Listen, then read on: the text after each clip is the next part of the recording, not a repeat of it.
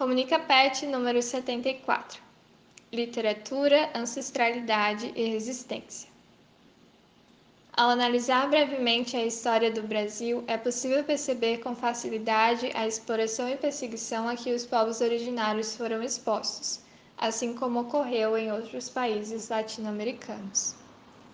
Desde a chegada de expedições marítimas às terras que hoje compõem o Brasil, a invasão europeia levou uma série de flagelos para esses povos, entre os quais podemos citar rapidamente a exploração dos territórios, a violência e o extermínio de diversas etnias, bem como a exploração de mão de obra por meio de escravização, abusos sexuais e desrespeito às culturas, línguas e crenças desses povos.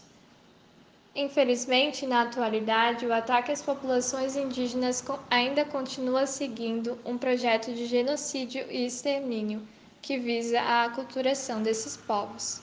Tal projeto é permeado hoje pela invasão de garimpeiros e grileiros às terras indígenas já demarcadas, intensificando-se assim o desmatamento, e pela crença de que os povos tradicionais passam por um processo de transição até a assimilação da cultura ocidental dominante o qual pode ser exemplificado pelo preconceito voltado aos indígenas que vivem em meios urbanos, frequentam universidades, etc. Além disso, como já debatido no Comunicapet 43, do mesmo modo que as comunidades e os povos indígenas estão diminuindo, muitas línguas indígenas também encontram-se em processo de extinção. Somado a isso, como também já explanado no Comunicapet 31, a pandemia da Covid-19 e as dificuldades de acesso à saúde e a atendimentos médicos de qualidade contribuíram ainda mais para as baixas na população indígena.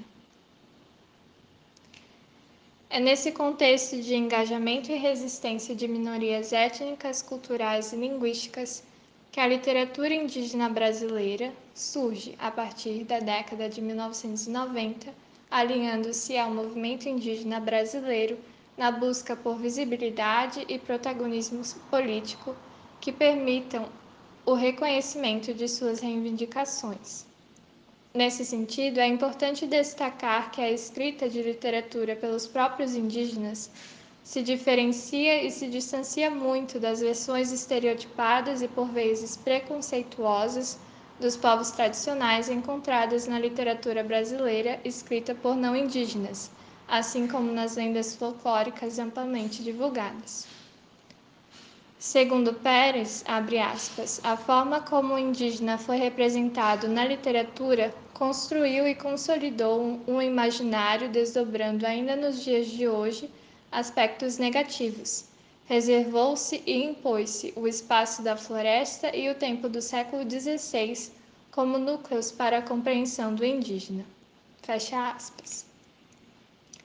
Já para Daniel Munduruku, precursor e importante escritor indígena de literatura infantil e infanto-juvenil, a literatura escrita por indígenas, abre aspas, traz um olhar sobre suas próprias sociedades e culturas, fecha aspas, que não está contaminado pela perspectiva branca e eurocêntrica, consistindo-se em um ato de autoafirmação e autoexpressão identitária desses povos.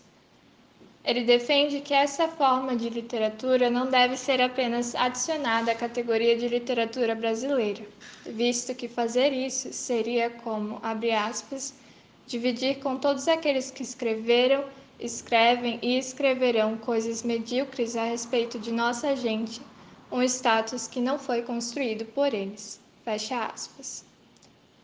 Seguindo essa perspectiva, podemos destacar algumas características que diferenciam a literatura indígena de outras obras da literatura nacional.